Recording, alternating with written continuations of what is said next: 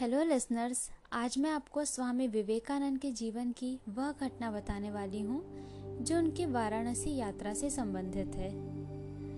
तो अपनी वाराणसी यात्रा के दौरान, एक दिन स्वामी जी दुर्गा मंदिर से लौट रहे थे। तब बंदरों के एक झुंड ने स्वामी जी का पीछा किया।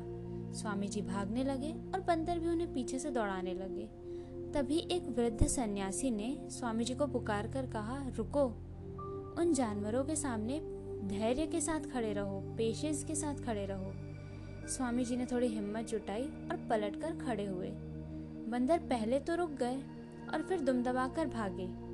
इस घटना से स्वामी जी को जीवन की एक महत्वपूर्ण शिक्षा मिली और वह शिक्षा यह थी कि विघ्न बाधाओं को देखकर कभी भागना नहीं चाहिए, बल्कि निर्भीक होकर उससे आँखें मिलाना चाहिए। और अपने बाद के जीवन में न्यूयॉर्क में एक भाषण के दौरान स्वामी जी ने इस घटना का उल्लेख करते हुए कहा है कि यह पूरे जीवन के लिए एक शिक्षा है। भयंकर दुश्मन से आँखें मिलाओ, साहस के साथ उसके सम्मुख खड़े हो। जीवन के दुख कष्ट को देखकर जब हम भागते नहीं हैं तो वे भी इन बंदरों की तरह हमारे पास फटकने का साहस नहीं करते।